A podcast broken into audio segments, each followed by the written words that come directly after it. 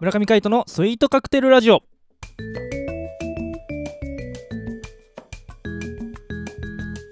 スイートカクテルラジオ始まりました。この番組はミュージシャンの村上海人とデザイナーの馬場翔一が音楽とデザイン時々何かについて語り合っていくトーク番組です。この番組へのご意見ご感想などはメールまたはツイッターの公式アカウントよりツイートメッセージなどでお送りください。リスナーの皆様からのご連絡お待ちしております。はいということで今回もお相手はミュージシャンの村上海人とよデザイナーの馬場翔一でお届けします。ろしくお願いします。よろしくお願いします。えー前回ですね僕は月曜なのに水曜と言ってみたり。また来週と言ってみたり。そうすいませんでした、はい。もう時系列がぐちゃぐちゃです、ね、ぐちゃぐちゃでございます。はい本日が水曜日でございます。そうだよ。だって水曜日じゃないとシネマデウェンズでやんないんだからそうだよ。びっくりしたよ。いや俺もびっくりしたね。自然に「あ今日水曜日ですね」って言っちゃったんですよね。カイトタイムリープしてね。タイムリープだな。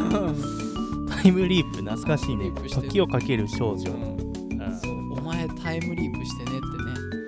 言ってたね。時が止まるんでね。でそうそうそうまあまあ時をかける少女はまた今度やっていきましょう。まあね、はい。あのーあれ「君の名は」のこう「君の名は」の監督じゃないよ。監督じゃない。細田守だからあのサマーウォーズとかあの化け物の子とか。あれ時をかける少女やってなかったっけ？細田守さん。細田守はあのだから時をかける少女でしょ？うんうん。新海誠だから。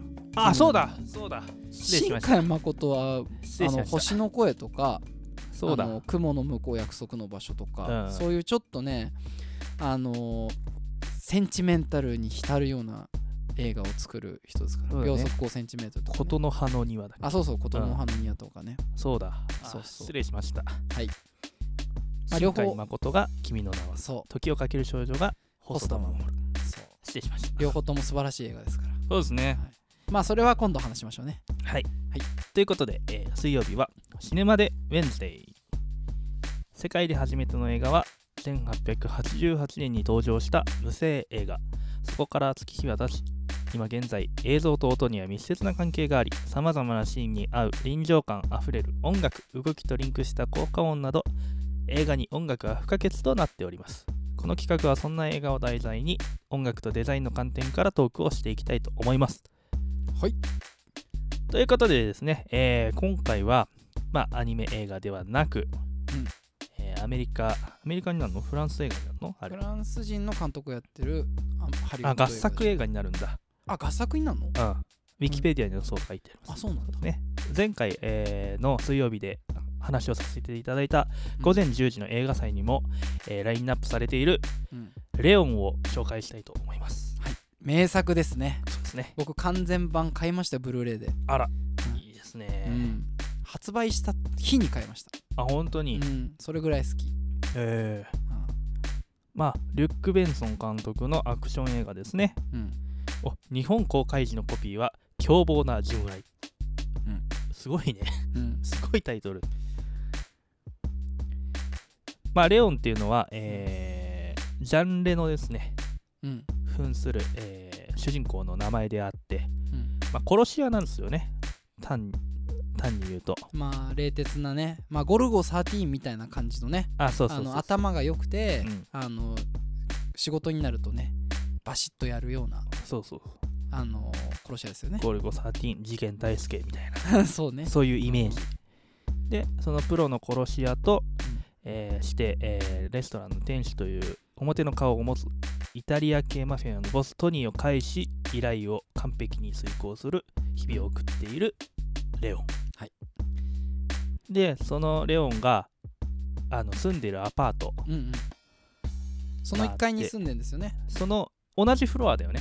同じフロアだっけ？そう同じフロアに住んでる少女マチルダ、うんうん。でその女の子とまあいろいろあって、はい。共に過ごす日々を、うん。という映画なんですが、はい。バーチョさん、はい。発売初日に買うぐらいうん好きなバッチョさん、はい。何か見どころはあるんですか？見どころ？はい、これね完全版の要素になっちゃうんだけど、はいはい。ああの実はねこの「レオン完全版」とはい。劇場公開版の違うところっていうのはちょっとあって、はい。あの劇場公開版の時はどっちかっていうと,、えー、とレオンはちょっと父親みたいな。はいはいはい。でマチルダがあの娘みたいな感じに映るようにあのしてたんですよね。うんうんで完全版だと実はあの恋を2人がするシーンをしっかりカットされてた部分ちゃんと入れてるんですよ。うんうんうんなんであのその正反対な2人が恋をしてしまうはいはいその流れというかそのプロセスみたいなのが見どころですね。ああなるほどそうなんですよ。まあ、結末までは語っちゃうのは大変なんで、まあ、途中の話をするとですねあのまあマチルダっていう少女は12歳なんですよね。はいはいナタリー・ポットマン、うん。それこそあれですよ。阿弥陀羅女王ですよね。阿弥陀羅ウォーズ女王ね。そう、ん若い頃からすごい綺麗でね。はいはいあのまあ12歳の女の子。はい。で、まあ、ジャン・レノはもうあの時の設定はいくつぐらいだろう？40歳とかなんのかな？このぐらいですよね。うんになると思うんですけど、うあのレオンあなたに恋したみたいと。あのベッドにこう倒れ込みながらね。あのお腹のあたりをそうそうそううそうそうそうそう。あの言うんですよ、うん。マチルダでブッと牛乳入ってしまうとはいはい。レオンは。まあ牛乳が好物なレオンですけど。ね毎日飲むんでね。そうそうそうそう。まあレオンって仕事する時はめちゃめちゃかっこよくて冷徹なんですけど、はいはい。こうマチルダと2人でいる時はあのちょっと子供っぽさみたいなの出す場面とかもあるんですよね。いっぱいあるね。そのギャップがすごいあいいところであり。あ確かに。でマチルダは逆にうん。見かけすごい若いんですけど、うんうん。もう成熟された女性みたいな雰囲気を出すんですよ。はいはいであのその2人っていうのは実はまあ正反対じゃないですか。はいはい。でマチルダがまあセリフを言うんですけど、はい。あのもう女性としては成長しきっはい。あとは年を取るだけだ。っていうふうに言うんですよね。でもレオンははい。僕は年を取ってしまったけどうん。これから成長しなくてはいけない。ほうほっていうふうに言うんですよ、うなるほど。うん、そういうふうに返し言葉をするんですねはい。彼は、まあ、そういうやり取りとかを見てるとなんかこの自分に持ってないものを2人は持ってるわけじゃないですか。はいはい。それがこうバチッとはまっていく。うんみたいな展開が、まあ、もちろんスリリングな展開とかもたくさんあるんですよ。アクションシーン見どころありますから。まあアクション映画ですからね。うん、もうほぼ特撮かなぐらいなレベルの そうね。あの戦闘シーンとか、うんうん。うん。爆発あり銃撃あり。はい。あのそういったところを見ながらそのラブロマンスをねぜひ堪能していただけたらなと、そうですね。思います。ラブロマンスね。あとは脇役もいいんですよ。脇役いいよね。ゲイリー・オールドマンだよね。ゲイリー・オールドマンだよね。あの麻薬そうそうそう。えマイクねか取捜査官取締官。なんだけどめっちゃ悪いやつだよね。そうあのーそうあの正義の味方かと思ったら自分が役やってるしそうそう。あの麻薬取締りやった時にたまたまねこういいかなと思って一回うん。やっちゃうんだよね、そうそうそうそう。それからそれに麻薬に取りつかれた麻薬取締り捜査官っていう。すごいよね設定がね。ひどいよね。うんいやなんかそういう人いるのかもしれないって思うぐらいなんか彼もすごい知的なんだよね。うん。知的なんだけどなんかこうなんでしょう。こう知知的な中でどっか狼のような牙を剥くような姿みたいなのもあって、うんうん。なかなかね狂気を演じる、こううなんか社会の縮図じゃないけどさうんうん。本当は悪いことしてんのにうん。こうレオンたちはさはい。あのまっとまっとうなことをしてるわけじゃん。そうそうそう。実はね、だけど対する麻薬取締役官はうん。あの表向きはいいことしてんのに、うん。悪事を働いてるんだよね、うん。そのそこも正反対だよね。そうだね。確かに。なんかこう全く正反対なものがいろいろぶつかり合う映画うん。だね、確かにね。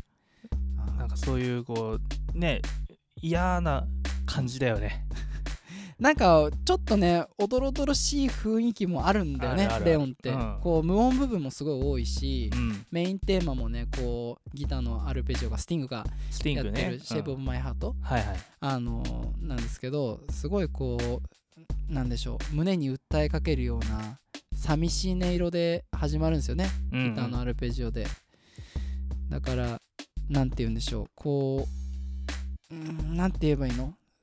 悲しい物語でもあるんだけども、はい。